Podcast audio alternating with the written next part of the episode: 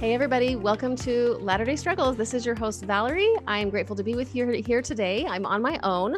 And today, in this episode, I am going to endeavor to walk you through a broader and wider and, cre- and a creative way to think about last episode's content. So, if you have not already listened to episode 92, in that episode, Nathan and I kind of uh, deconstructed and offered to you, our audience, some thoughts and feelings about the recent address given by Elder Hamilton of the 70. Um, the title the title of his talk was "Why a Church." So in that episode, we talked about uh, a variety of different things that we heard that were pretty concerning to us, and we just sort of wanted to shine a light on them in an effort to invite dialogue and to invite conversation because what we're hearing in addresses like this, which we've had a few of in the last little while, what we're hearing is that there is a lot of need for belief, control, not conversation, not uh, a call to action, not invitations to change, um, and certainly not any kind of an invitation or an acceptance of the invitation for accountability on the part of the institution. And therefore, it's important for us to talk about these things. Uh, there's a there's a lot of us out there that are interested in having a healthy and peaceful relationship in some way, shape, or form with the Church of Jesus Christ of Latter Day Saints because it's our home church. It's we have a lot of heritage there. Um, a lot of us feel like Mormon Mormonness is coursing through our DNA, and we can't seem to figure out how to extricate it. And so, therefore, we want to learn how to become more healthy around it, even if we don't necessarily feel like we want to be um, active in the church, that's fine. Some of us uh, choose to not be church attending, but we want to have an integrated relationship with the church. And there are many of us who actually want to also somehow f- uh, find a way to be in a an authentic relationship with the church and derive the benefits from the parts of it that have in fact blessed us. And we're finding addresses of this nature to be actually uh, very, very toxic and making it harder for those of us who are trying to make it work in and around the Church of Jesus Christ of Latter day Saints as we are personally learning, growing, evolving, and in fact changing. So, what I'm going to do today is I want to look at this dynamic between leadership and followership. And I'm specifically referencing those of us, if you're listening to this podcast, you probably fall in this category of followership. You're somebody who, well, I can't speak for everybody because everybody's experiences are, of course, different. But I know from a lot of the small groups that I'm running, and I'm getting a lot of experiences of people, and I am noticing some some trends. And one of the trends that I notice is a lot of us who are in this active struggle have been very, very orthodox at some point in time or at least um, have have noticed that we used to see or used to have a relationship with the church that looked one way. And after um, a series of events or something that we've learned some way that life has happened we've by default needed to come into a different kind of relationship with the church of jesus christ of latter day saints. It became a matter of our own integrity. It was mandatory for us to change our relationship with the church if we were going to have any kind of a relationship that was something that could be viable sustainable and healthy. Okay so that is that is the population that i'm wanting to talk to right now in this podcast and and it's and then there's the other relationship with which is the hierarchical church or the leadership level of the church. Okay so this is a relationship where there are there's a power dynamic at play and it's one where maybe for some period of time it seemed to work. It seemed to be something that both parties were complicit in, meaning that the leaders of the church would lead and kind of tell us how to believe and what to do and, and how to get back to heaven. And the followers were willing and able to listen and stay in line and comply. And then something shifted. And now we find ourselves in this problematic place where we feel in some ways like we are hitting heads and um, feeling a lot of pain and disconnect. Okay, so that is setting the stage for the dynamics between the leadership and uh, at least our population of people that are, are in faith expansion listening to this podcast. Okay, I want to have you put that aside for just a second. And I'm going to actually talk to you a little bit about um, a psychological framework that I'm going to be using today to sort of help us all understand what in the world might be going on that makes this particular dynamic that we are actively experiencing um, not just a, a free floating, chaotic, random thing, but this actually can be fitted into a psychological framework. The framework that I want to look at with you today is I'm going to be, um, I, I, I like a lot of different frameworks, but probably my favorite one is Jungian uh, psychotherapy. And one of the concepts that Carl Jung uses is he talks about the lifespan of a projection. Okay, I'm not going to say that word anymore because it tends to confuse a lot of people. And I don't feel like I actually do a very good job of describing what it is. And so, what I'm going to do instead is I'm going to call this the lifespan of uh, a relationship that begins in romance that has the potential to end in love. So, I want you to just think about a partnership. You have two people that fall in love and they think that they are going to be happily ever after and they're going to complete each other's sentences. It's kind of like what I kind of call the you complete me kind of phase. In intimate relationships, many, if not most of us, go through a period where we idealize the other and we think that this, in fact, is the answer to all of our problems. Okay, uh, totally normal. Uh, it's an immature, it's an underdeveloped way of looking at a relationship, but nonetheless, it is still part of the process. Okay.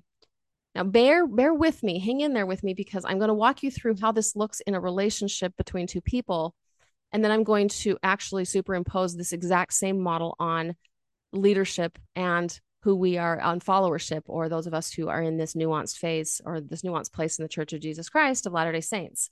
Okay, so we have step one romance. You complete me. Now, step two is when the relationship starts to get a little bit more messy. Okay, so something happens in this relationship, and usually in most intimate relationships, there is a bit of a dynamic where one person is the what I like to call the one up, and the other person is the one down. And the one up is the protector and the provider. You could definitely say in our patriarchal culture, oftentimes this dynamic may look like the male is the one up, the protector, the provider, and the one down is the female, right? I'm just, you know, I'm just going with like, I guess, a stereotype, right? So in this particular case, you have a one up. I'm going to take care of you. I've got all of this. I will make everything okay. The one down says, okay, will you please protect me? It's kind of like a Prince Charming, Sleeping Beauty, Cinderella kind of tropey thing.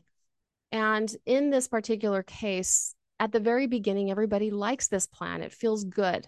You protect me and you feel pretty good about yourself because you're protecting me. I get protected and I feel pretty great because I'm being taken care of. I mean, in some ways, there's kind of a compelling, it's a compelling narrative that both parties buy into. Now, as the relationship moves on, the idealization inevitably is going to fail and the partnership is going to recognize that they do not in fact actually complete each other as a matter of fact oftentimes uh, they start recognizing that there's a major discrepancy and a widening gulf between who I thought you were as my protector and who you really are, because who you really are is actually just a human being.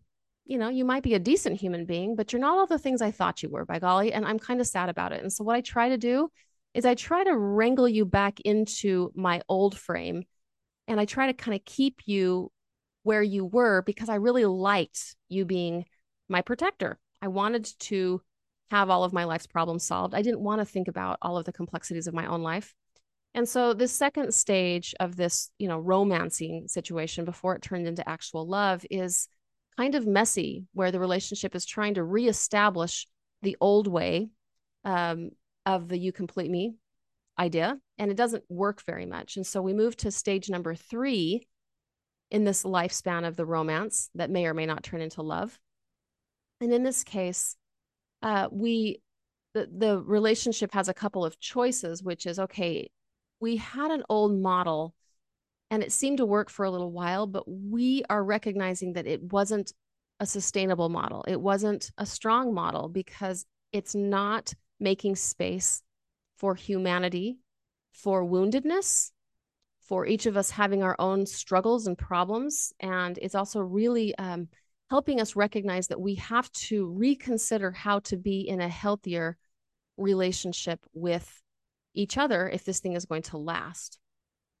We have to recognize that you didn't, like for the one down party, we have to recognize that you don't complete me and you never did and you never could. And I kind of thought you could, but that was sort of a story that I made up in my own head.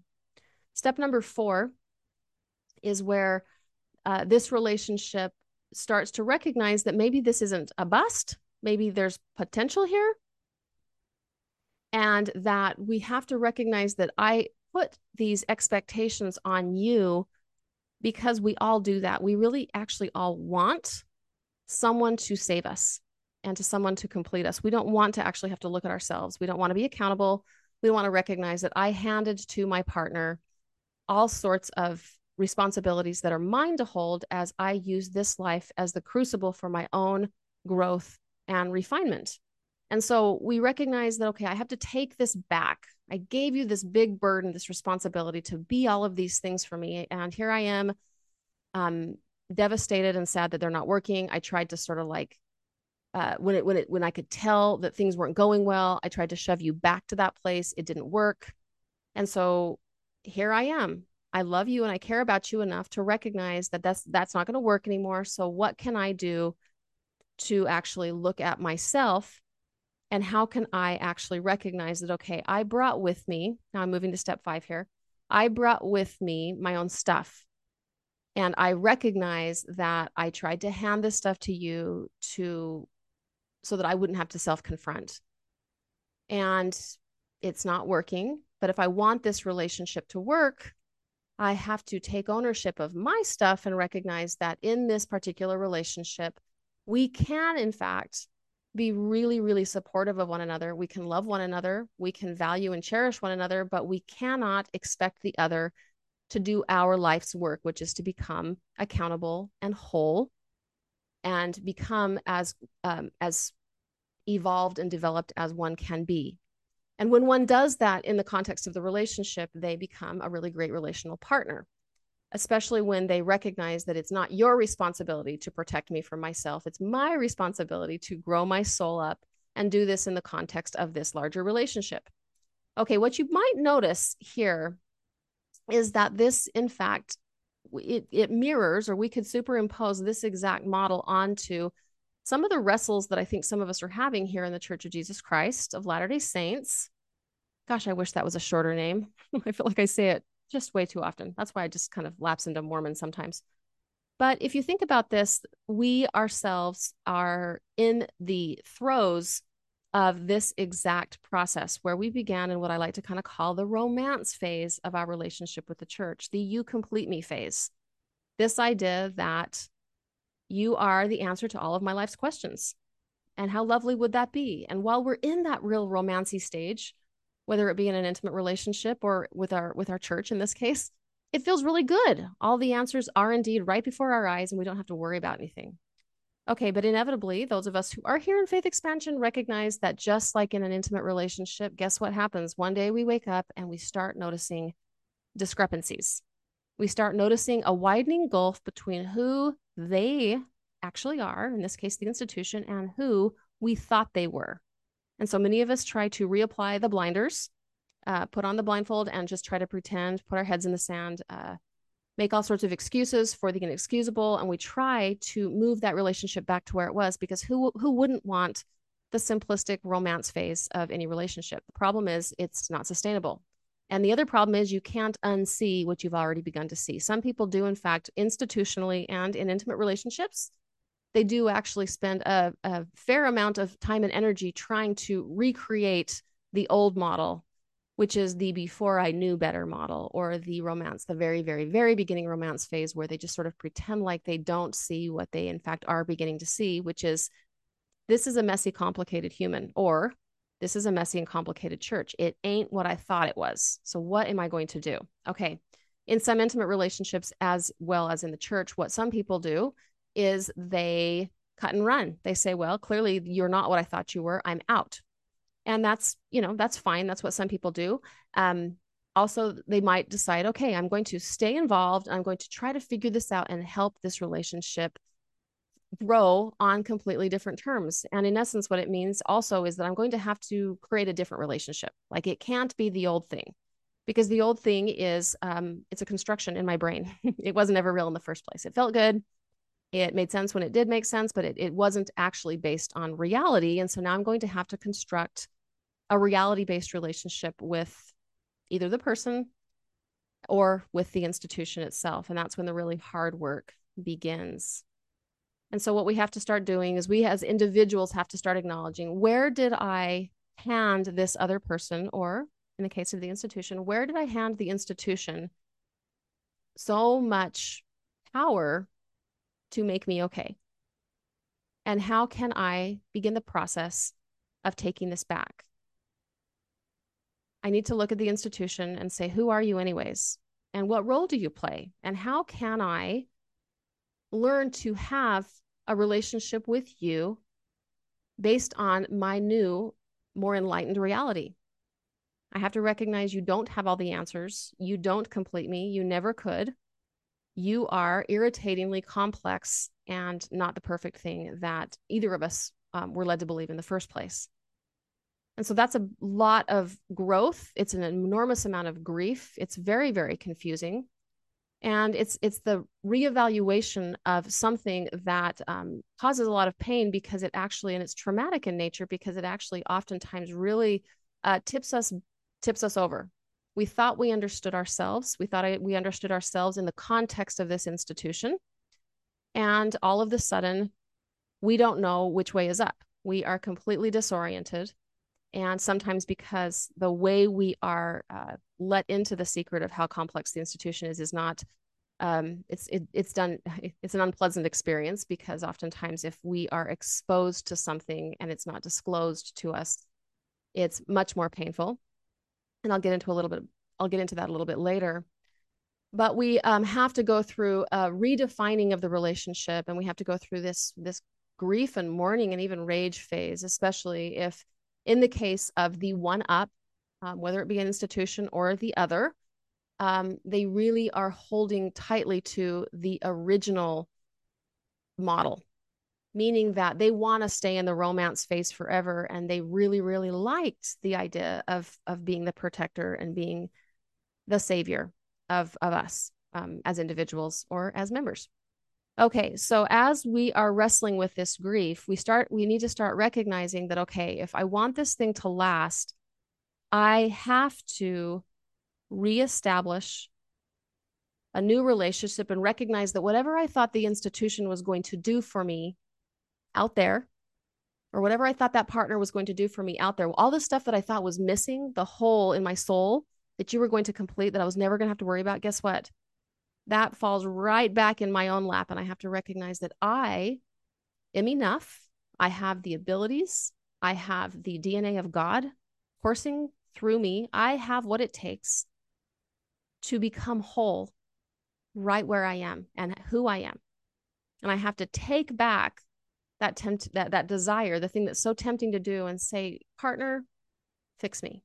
Partner make it all go away. I have to say church you know i have to stop saying church fix me. Church make it all go away i have to do the incredibly heroic work of taking back my own soul's growth my own identity development my own uh, shadow work. I have to start really really looking at myself and recognizing as wonderful as the idea of something out there doing things for me sounds at first blush, it really isn't made, it, doesn't work that way because that's not how a soul is constructed. That's not really how we grow grace by grace to eventually become who we are here to become, which is truly like our parents in heaven. And so we take that back and we recognize that we had we've come by our desires very honestly but that nothing can fix us more than going within and recognizing that through in and through the atonement of Jesus Christ we can be made whole with the added benefits of those things around us that can help us with those things. So once again, you'll notice that in, there's, there's such a parallel here. It's really beautiful. In these relationships around us, can they be instrumental in helping us, in supporting us, in, in lifting us up and helping us recognize that um, we have what it takes.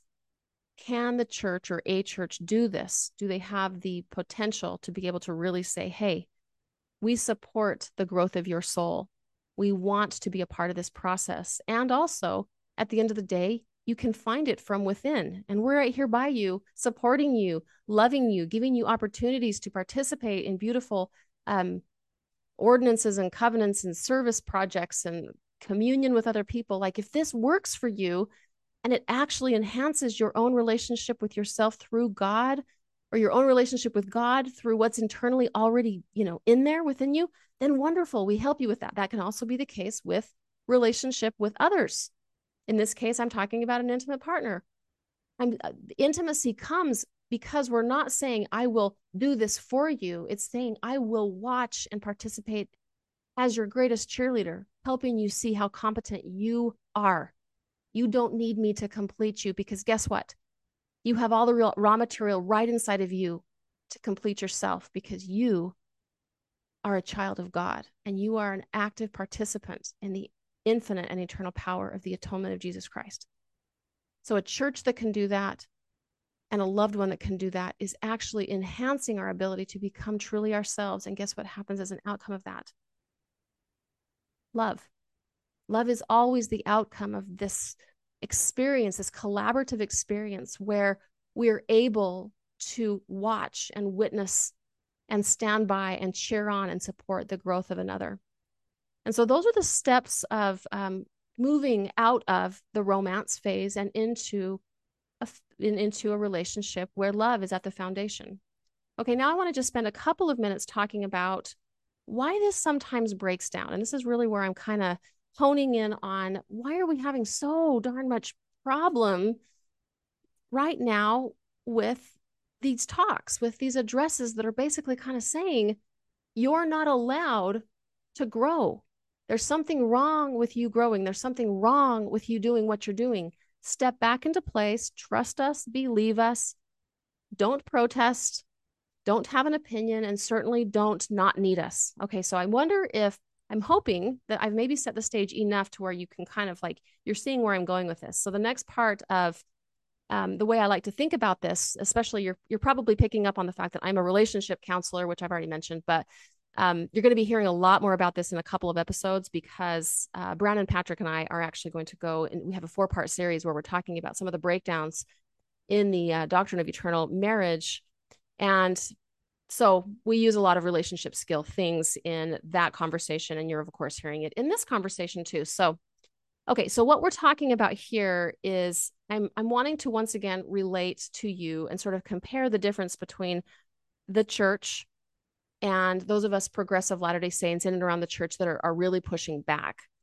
and compare that to um, an intimate relationship where you have one up partner who's the caregiver and then you've got one down partner who's the care receiver and when everything goes well and they recognize this isn't working, I got to take back my stuff, I've got to grow my soul. When this goes well, like a very best case scenario, the one up partner says, you know what, you're right. I, I was trying to uh, shield you from all of your struggles and wounds. And it felt like a good idea at the time, but I'm now noticing that it's not a good idea and that this isn't actually helping you grow. So I'm going to go ahead and I'm going to lovingly stop participating in my part of this dynamic and one down person who's like the you complete me person the you protect me and you you know you're the one that's going to solve all my problems person that person recognizes you know what? This isn't working for me. And um, i've put a lot on you and i've wanted you to answer all of my life's problems but guess what? I'm now recognizing that i can actually answer my own life's problems. And so in a best case scenario a couple does a lot of wrestling to recognize that they need to change the way they look at relationship. They need to recognize that we are here for each other, but we're here to cheer on one another in the beautiful sacred work of each other's own individuation or individual growth projects. And so, in the best case scenario, both partners recognize that this is necessary. It's actually mandatory for the couple relationship to thrive, that each partner uh, stops over functioning and um, trying to protect uh, the other from all of their struggles and wounds that we recognize that I will walk by your side, I'll help you, but I can't do this for you. I can't be the thing you need me to be. Okay, now there are situations that I have dealt with in intimate relationships where one of the partners is unhappy and recognizes that he or she needs to start doing his or her own growing up work, but the one up protector does not want to let go of their role. And that seems really strange, doesn't it? Because in some ways, it's like, wow, well, don't you want the relationship to thrive? Don't you want this to work? And in their particular situation, what I've come to notice is that sometimes in an intimate relationship, that one up protector desperately needs to be needed.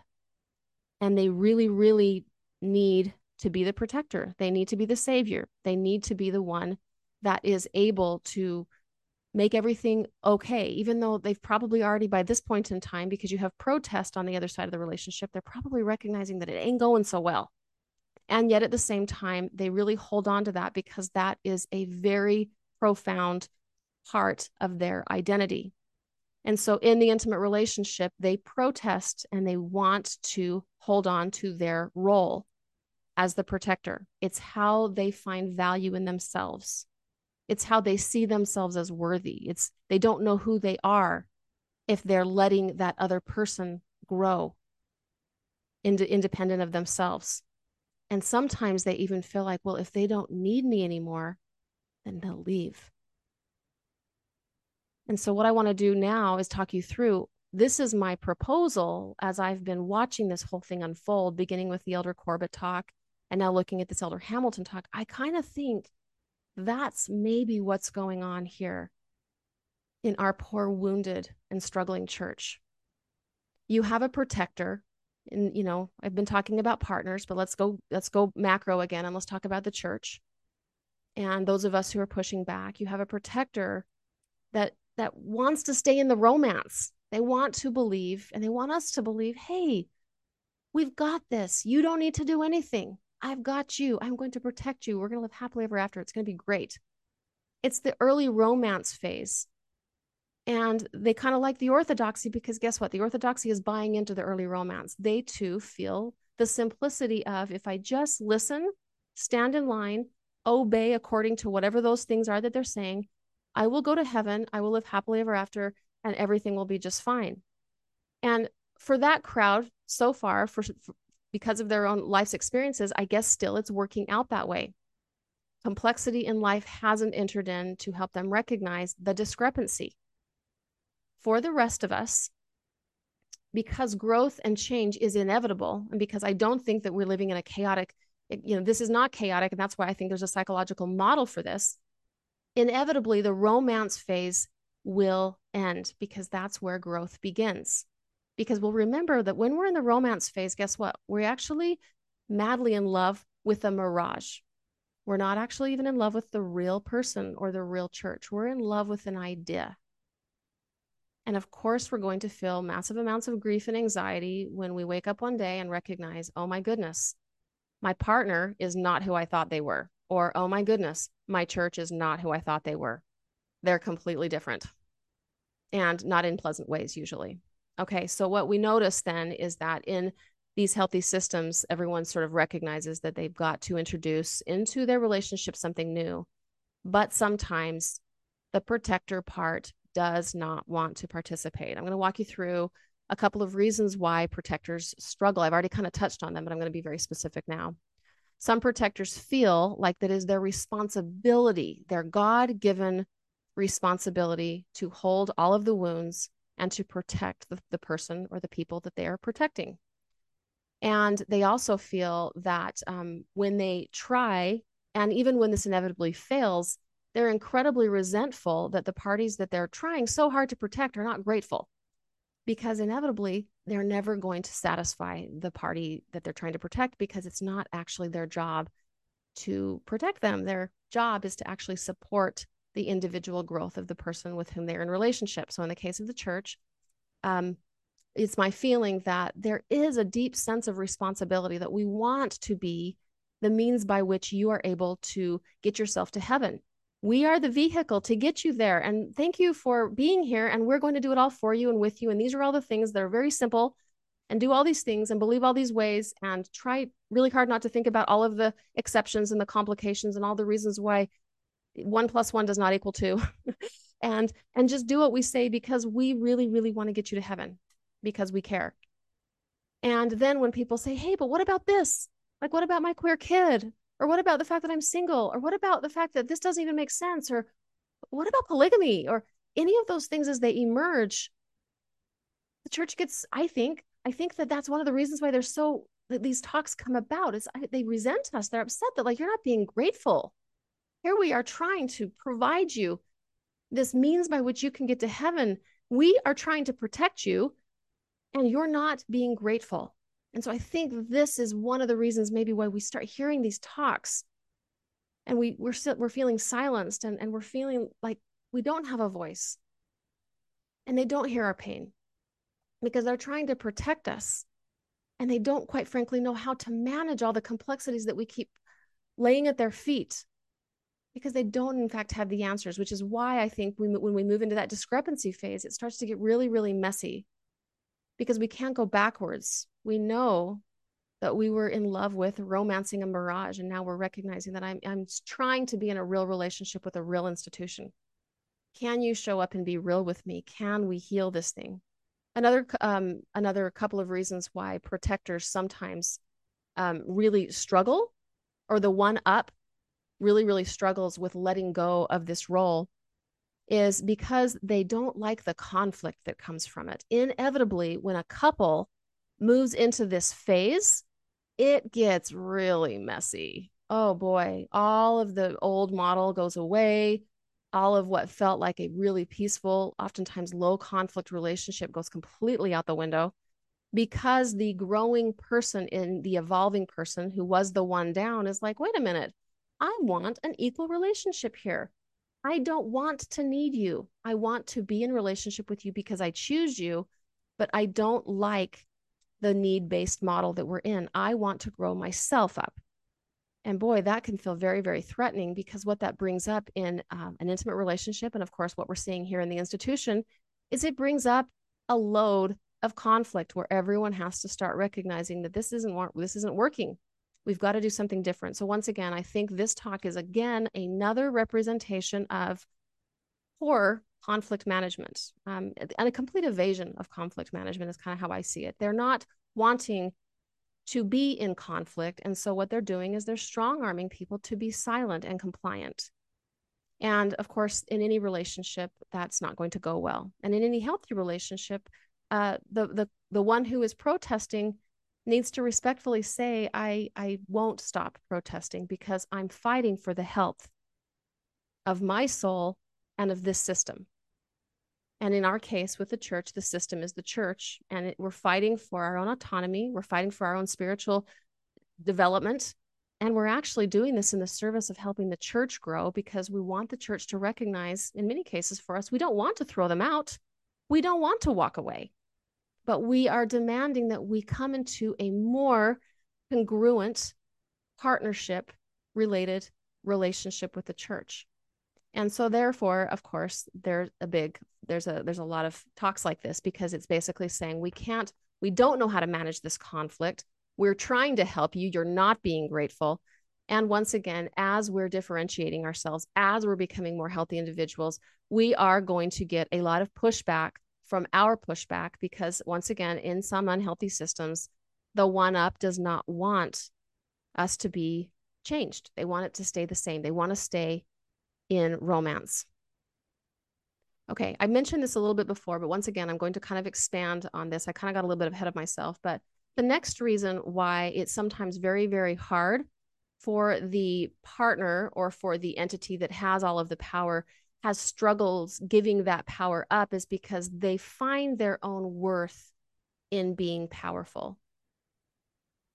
And this is very, very sad, but it's actually not very uncommon. We can find this in intimate relationship. We can find it in any kind of a dynamic between two peoples or within organizations where when somebody sees themselves as worthy because they have power over, then when that other entity starts to sort of self-define and take take ownership of their own power it destabilizes the system because there's a lot of threat that sometimes those in the positions of power don't know who they are when they're not in power. And they also probably recognize that if you don't need me because you are beholden to me why would you stay? And once again if i were to go back to an intimate relationship when that dynamic comes up in my counseling room, what I like to talk to the partners about is well, don't you want them to stay because you're lovable? Don't you want them to stay because they desire being around you, because they enjoy you, because they grow from you, because they feel and sense your affection for them and your support of their growth? That is the kind of relationship we want to be in. We don't want to be in a relationship because there's a dependency or there's a need that the only reason someone stays is because I have power over them and their salvation will disappear or their income will disappear or their house will disappear if they don't have me. And so one of the other reasons why I believe we're struggling right now between the hierarchy and ourselves as expanding members of the church is there might be just a little bit of insecurity that if I don't in fact have all of the answers on how to get you back to heaven, is there a possibility that you might go away? Because the contract that we made was I give you all of these black and white rules and answers and you comply to those and you feel so f- afraid that if you don't do those things that you stick around because you're afraid or you stick around because you fear that you can't be okay without me. And what i'm here to say is that interestingly if we shift this dynamic and we recognize that maybe if the institution actually encouraged our growth and was really, really able to sort of say, hey, we are here as a support network, but we recognize your ability to grow. And we just want to be by your side and we want to be here to help you as we're able to and as you see that it's actually being helpful. I don't think they understand how incredibly endearing that would be and how many more people would stay if they were given their psychological and spiritual agency, if they were given the confidence to believe that the church is a loving resource, that when they direct us towards God, we hold on with both hands because we're so grateful, but also recognizing that as individuals, we too have incredible abilities to connect with our divine parents and our Savior Jesus Christ as autonomous beings, also. Okay, so let me just review so far. I've got one more point, but I'm going to review the three reasons so far that I've mentioned as to why it feels challenging for some empowered individuals or institutions to let go of the romance dynamic and move into the true love dynamic. Sometimes, uh, in, in this case, I'm going to just stay with the church. Sometimes, um, my, my proposition here is that uh, they feel that it is their responsibility to protect. They want to keep themselves in power and others out of power because they feel like they are responsible for that. They feel like it's their job. And to do a job well, they have to keep the power. In order to keep the power, you have to have someone to care for. And so they really, really want to keep this power dynamic because they want to serve us. And they also feel very, very resentful when we don't act grateful for this service. Reason number two why it is challenging to uh, to the church, I think, um, to let go of this romance or this underdeveloped phase of relationship, is because they don't want to manage all of the messy conflict that comes from growth. They would have to be accountable. They would have to recognize that, oh boy, that was a romance. That was lovely while it lasted. But here we are, a new relationship that's messy, that has um, historical concerns, it has scientific concerns, it has psychological concerns. But do we care enough about this relationship to manage the conflict and to be accountable and to sort of just recreate a different kind of relationship that is a relationship of equals. Reason number three why I think that the church struggles with uh, with our growing out of the romance phase, and they're sort of trying to keep us in that romance phase, is they find identity in having the power. This is who I am. This is what I do. I don't even actually know who I am in any other way. And so I'm going to keep wrestling to try to keep you back into this, um, the old phase, into the romance, uh, because I worry that I don't actually have value here. And if I, if there is, if I don't have power over you, will you stay? Will you choose me because I am a lovable resource and a support to your spiritual education and your ability to find your parents in heaven in Jesus Christ? Will you will you do that on your own terms without the fear, the guilt, the shame and the black and white answers that don't actually even tend to help after a while? Okay, number 4, the very last one, very last reason why I feel that we may be in this um, very very challenging dynamic with the church um, them wanting to sort of stay in this underdeveloped um, early phase of relationship, and those of us here listening to this podcast really demanding a shift and a change because we're growing. The romance is over, the gig is up. so, number four reason is that um, I believe that, uh, well, this is just part of the bigger model, is that some partners um, don't want to leave this dynamic, especially the one up partner specifically, because they don't actually believe that the one down partner is strong enough to be okay. So basically, once again, in a relationship, the one up is like, I can't let go of this because you really are weak. You really don't have what it takes to grow your own soul up. You don't have the right answers. If I let you go, you're going to make a big mess of it. You're going to hurt yourself. You're going to hurt people around you. And so I really still want to control you because I think I know better than you. And so once again, what happens is especially right here if we were to take this back to the church situation is what they're saying in some ways or what might be going on and i'm not saying any of this is conscious of course i think this is all very very unconscious and of course it's it's a macro thing it's institutional so it's unfortunately i can't sit them you know these two parties down and you know on my couch and talk to everybody but the idea here is if these people start believing in these concepts that are that are dictated by love and not by these uh, prescribed dogmatic ways of believing that we've taught them, what if they're wrong? And what if we're right? And what if they don't end up going back to heaven? And I'm going to just strong arm them to believe all the things because I believe them. It works for me. And so I want them to get to heaven. And so, by golly, I'm going to force them to believe a certain way and shame them if they don't. And I'm going to encourage them to feel less than and fearful and I'm going to call them, you know, lazy learners, or I'm going to say that they're not being faithful or trusting or obedient or whatever the whatever the words are that basically says I need you to stay here because you don't in fact have spiritual abilities to get back to your parents in heaven. Without this church, you are lost. Without this church, you you don't have what it takes. You have to have me or you won't be okay. And so, in some ways, what it does is it actually communicates a lack of trust in us, the members, who ironically are actually most of us, at least listening to this platform, we're wanting to stay in connection. We want the added benefit. We want the resources. We want the the goodness that comes from this tradition of Christianity. But what they're communicating to us is we don't trust that you can you don't have the innate wisdom and the goodness and the potential to grow in spiritual wisdom and agency and the ability to discern for yourselves what's right for you.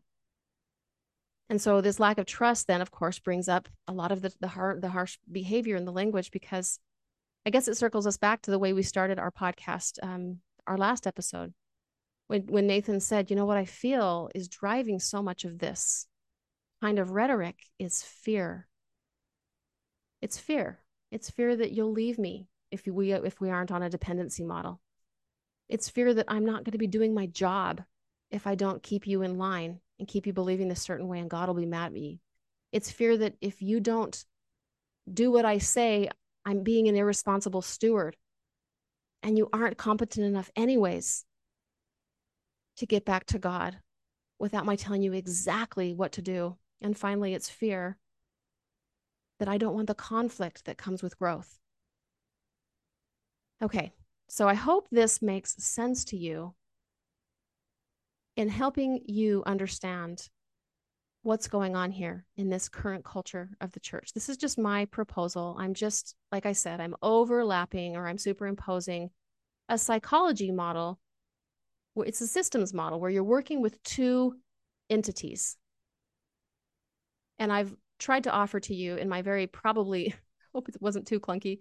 I've tried to offer you when you have two parties, one with power, one with less power. You've got the one up protector and the one down protected. This works well for a while until it doesn't. And then you have to start really repositioning all of the dynamics so that the one down can grow and the relationship can become a relationship of equality where all parties are, are encouraged to grow and to participate in ways that are expansive to them. And the cool thing is, when that happens, guess what happens to the system or to the couple or to the church and its members? Everybody grows.